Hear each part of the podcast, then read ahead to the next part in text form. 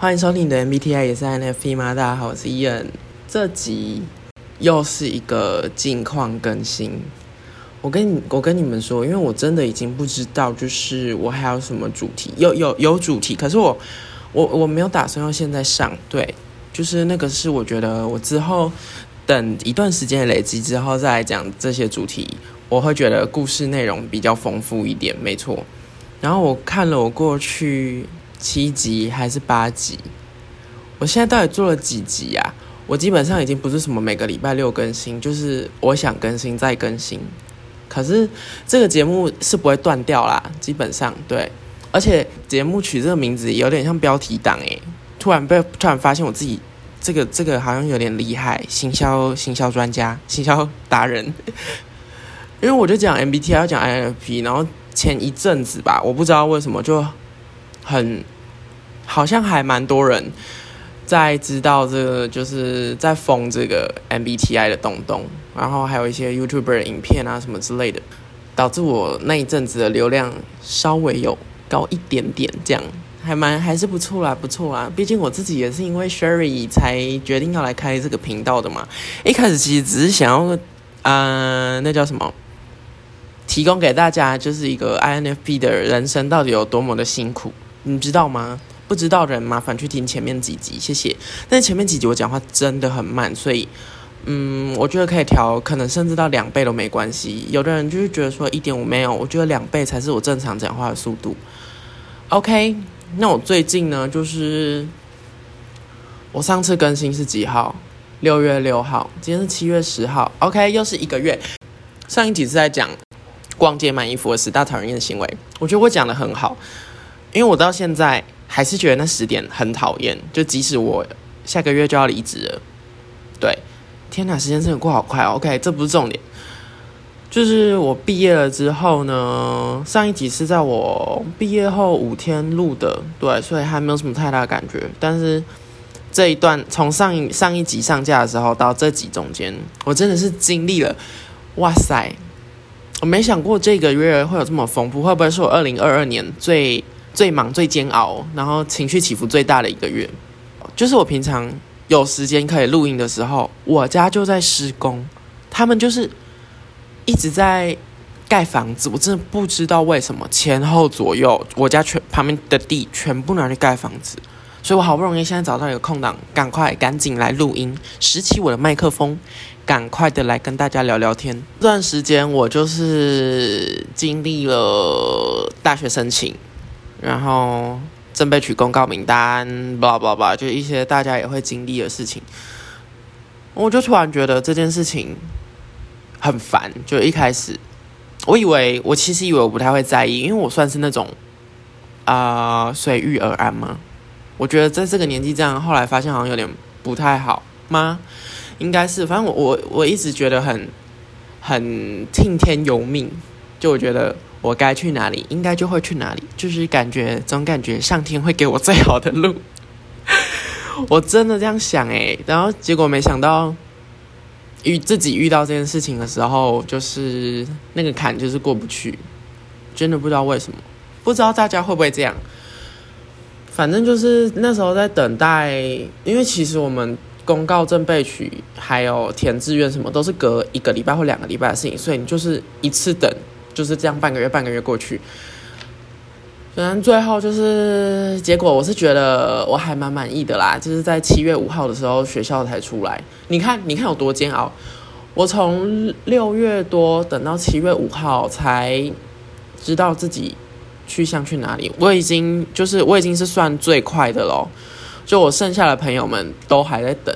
因为我走了管道，跟他们的管道不一样，我不是用考试的成绩对，所以就是我是最快的，然后剩下的人都还在等，我只能说非常的佩服，尤其是登记分发的同学，分发要到可能呃八八节、父亲节快乐的时候才能够知道自己要去哪里读书，这样准备的时间就会非常少，基本上剩不到一个月。好，反正呢，我就觉得这件事情。感觉虽然大家都会经过，可是自己遇到的时候就是没有那么容易，你知道吗？我那一阵子，前一阵子的睡眠品质真的超级差，结果导致我皮肤也变蛮差的。我这这我真的好生气哦，因为就有的人再怎么晚睡都没事，但是我一晚睡，隔天起床就是看起来像南瓜，大南瓜，整个又黄又暗，好惨，怎么那么惨？我就每天陷在那种情绪里面，然后上班的时候也不是很开心。再来呢，就是我去报名的家训班，会不会太琐碎啊？可是啊，就近况更新啊，不然嘞。我跟你们说，其实我一开始是没有打算要考的，因为我在我学校的地区区域还没出来之后，还没出来之前啦，我是没有打算要考的。可是学校出来之后，我就觉得这个地理位置，我之后如果没有住宿舍，我其实是可以通勤上课的。So 我就觉得考驾照好像这个暑假有它的必要性，因为其实我就是两个地方，不是这个地方就是那个地方。对，我不想讲，反正就是两个地方在选。但是我如果去到了比较远的那个地方，我就完全不需要开车，甚至连机车都不用。但是现在我这间学校就是。都需要，哎呦，那我机车就是去年就考到的时候，这不是问题。但是车子我就是呀，我就是去报名了。而且就我一开始就是在那边讲讲讲，然后想说啊好啊，反正我我就问我爸，然后我爸就说要报自排啊，反正之后手排的车也越来越少了之类的。我想说 OK 啊，我就报自排，然后就。报完之后，我就回来问我朋友说：“哎，你都考什么啊？我我昨天就是我昨天去报名哎，然后他们问我说：‘哎，你报什么的？’我说：‘我报自排啊，之后手排车不是越来越少吗？’然后他们就说：‘哦哦哦，我们都考手排这样。’然后我就想说：‘OK，你们都考手排，我再去问另外一个。’然后我就一样的对话过程，结果他说他们都考手排。重点是我那些朋友全部都是女生，全部没有任何一个人，他们全部都考手排。”然后嘞，都一次就过。我想说，我不能输哎！然后 这有什么好比的？我不知道。但是我就觉得我不能输哎！我马上立马拿起我的手机拨给我家训班，然后我就说：“不好意思，我是昨天去报名的 B B B，我想要改手牌的。”这故事好烂，可是我就是想说，反正我最后最终是报名手牌，然后我明天是我上课第一天，对。我是报名平日班的，每天九点到九点五十，上一个月刚好在可能八月中的时候考，我觉得这个时间对我来说还蛮好的。哎，by the way，顺带一提，你们知道现在家训班有多么的贵吗？昂贵至极，你们听到价钱真的会觉得不可相信，因为就是我我爸妈那一辈的人。考照好像就是八千、九千，反正就一万内有找。现在多少钱？你们知道吗？一万五哎，一万五！我薪水都全部拿去，我薪水全部拿去付这个家训班就好了。那我吃什么？我吃大便，我去吃大便。哇，怎么会这么贵？我真的。然后我就想说，我如果今年没有报，明年会不会更贵之类？我想说，心一横。我就是，我就是付出去，我刚刚就去领钱了。明天就是要把白花花的钞票送到别人手里，真的好贵。反正我就是去，哎，我是七月七号去报名的，前前天八九没有没有没有大前天对，大前天去报名的，然后我当天下午就去医院做了那个体检。哎，等一下我打个嗝。我再看要不要剪掉，这 有点好笑哦。还有还有，我最近就是这中间还经历了我妈妈的生日，所以我们就决定去吃个饭，去吃个嗯有一阵子没吃的乌马。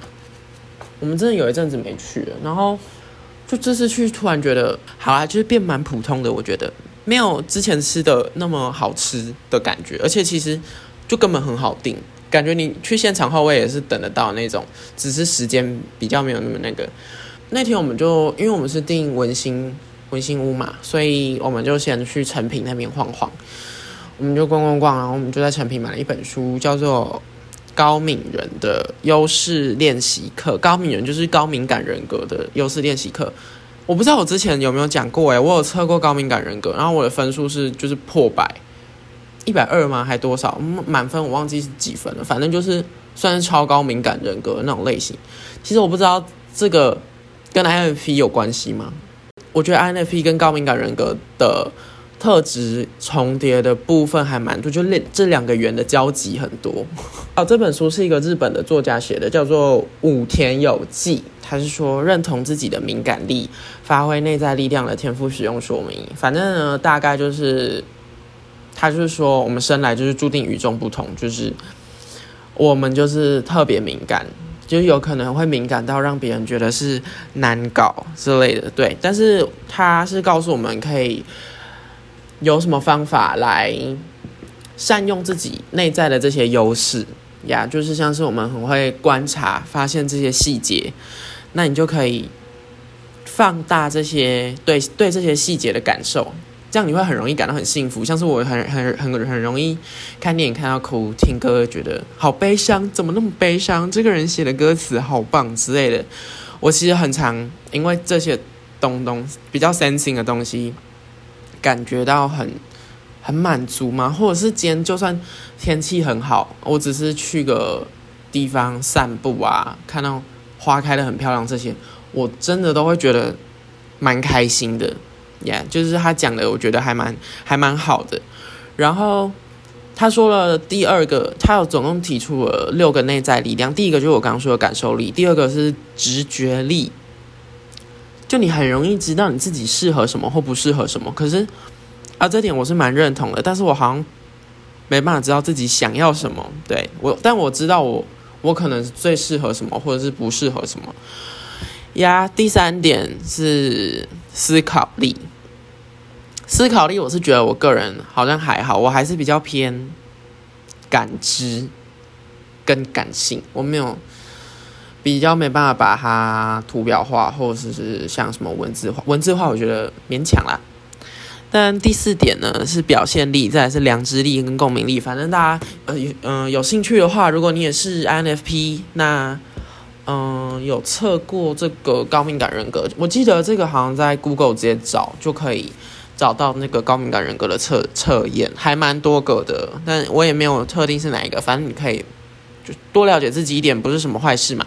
这也不是叶配，没有人要找我叶配，我这个什么这什么烂 Podcast 谁要找我叶配？整个我是什么奈米奈米 podcaster，我甚至我不敢讲自己是 podcaster，这只是一个聊天节目。Yes，OK，我们刚刚讲完了这个书，然后我刚刚讲什么忘记了，随便。我想一下，我喝个水，来讲一下我的那个大学报道的时候出的一个大事好了，这真的是大事，就是嗯，我的大学报道是采通讯报道，通讯报道的意思就是说。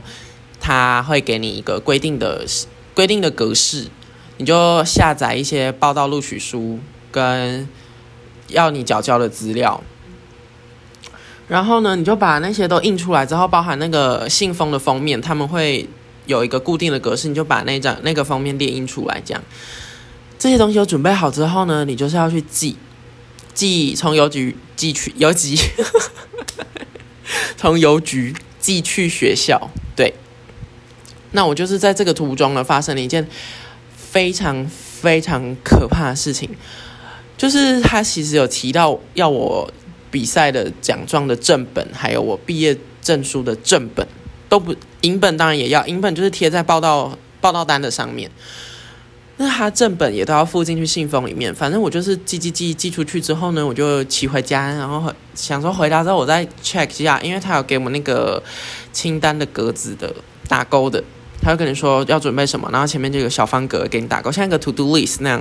反正你前面我就在那边勾勾勾勾一勾，我就突然发现，就是他说这两个都要正本诶，而且是寄限时挂号。你知道有多紧急？我我回家包包根本还没放下，我就在马上以一个飙车的姿态，我就这样冲回去我寄信的那个邮局，然后跟他们说：“小姐。”有没有那么戏剧化？反正我觉得，小姐，我是早上来寄那个大学报道申请书的，什么什么大学，然后什么什么名字的，他就在那边帮我翻翻翻，然后就是，反正最终就是好险没有寄出去。我就把那个信封整个暴力的拆开，然后所有资料拿出来，重新的检查一次，然后还甚至还封到就是按照那个一二三四五顺序叠好，它是没有要求，有的当然会要求，可是这个没有要求，我就是还这样叠好之后，我就想说 OK OK，应该是没问题，我就再把那个，而且我甚至连信封都忘记连封面就寄寄出去，我真的是是怎样有学校念太开心，我整个我没有发现我自己做事会这么的不谨慎呢。因为我觉得我自己做事是蛮谨慎的，反正最后我就是有解决这个危机啦。反正觉得自己像是那个特务电影里面的一些间谍，就是要赶着去把对方的那个秘密任务破解。最后我就是差不多二十分钟内，就是把这个危机解决掉啊！完全不敢跟我妈讲，就是在前几天我才跟我妈讲，但我就是我知道我报道有成功。的时候，因为学校会公布你有完成报道，所以我想说，OK OK 完成了，那这件事情就可以当做一个危机处理应变能力，跟顺便就是转成一个正面的方法，跟我妈说，对啊，你看，即使事情发生这样，对不对？你儿子还是有办法，就是想办法临危不乱啊，赶快冷静下来看要怎么解决。讲一些这种屁话，其实就是自己非常非常的粗心大意，真的被吓到了。我马上一直，其实我人生一直有很多这种欲速则不达的故事，诶，感觉下次可以出个一集，我来认真想想看。因为大家应该很懂吧，欲速则不达这件事情就是很常发生在每个人人生中，而且常常你会，你明明就知道欲速则不达，假给你弄破忘，但是很多事情来的太快速的时候，你会没有想的这么全面，结果就马上去行动，就像我的报道，我没办法想象我当初那个如果是。两个正本都没放进去的话，我现在何去何从？可能会可能会直接去自杀，这样真的太惨。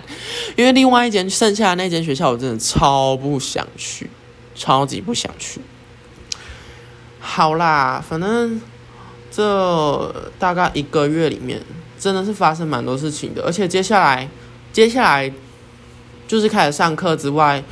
公司那边也要开始盘点，天哪！盘点算是我们，我觉得算是可能是我的大魔王关。我第三面盘点，但我看我们卖场的衣服就知道这是一场战争，真的是一场战争，感觉非常的恐怖。在这边跟所有服饰业店员致敬，我觉得你们都非常的厉害，而且做了服饰业之后，让我逛衣服的时候会多了很多良心。就看完之后会帮他们折好，或者是只呃是顺便帮他们顺号码之类的，就 S M L 顺便这样摆一摆啊。我想说不摆摆不摆，而且看到那个尺码没有顺好，我就会手很痒，然后想说帮他们挂一挂好了。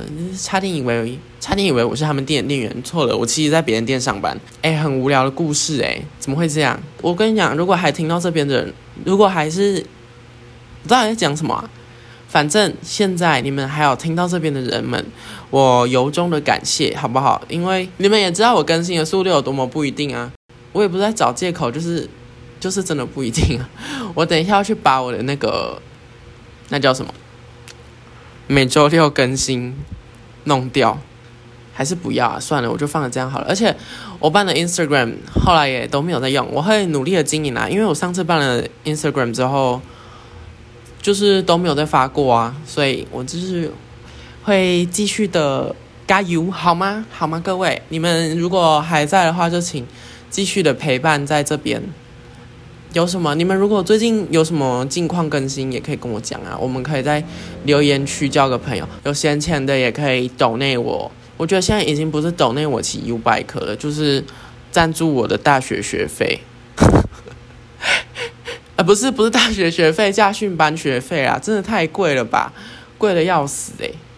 OK OK，基本上呃，那这集就到这边喽。如果大家对再提醒一下，大家可以去追踪我的 Instagram，叫做 Hello INFP，Hello 底线 INFP。对，没错，这就是。开节目以来的第九集，下次就是第十集了，算是一个里程碑吗？我我我没有想到自己其实可以做十集耶，甚至我差点以为就会一直停在第八集。不过我还是努力的拾起我的麦克风来录第九集。对，上一集我真的不知道为什么声音调一调变得超小声的，我这次会再检查。谢谢大家，拜拜。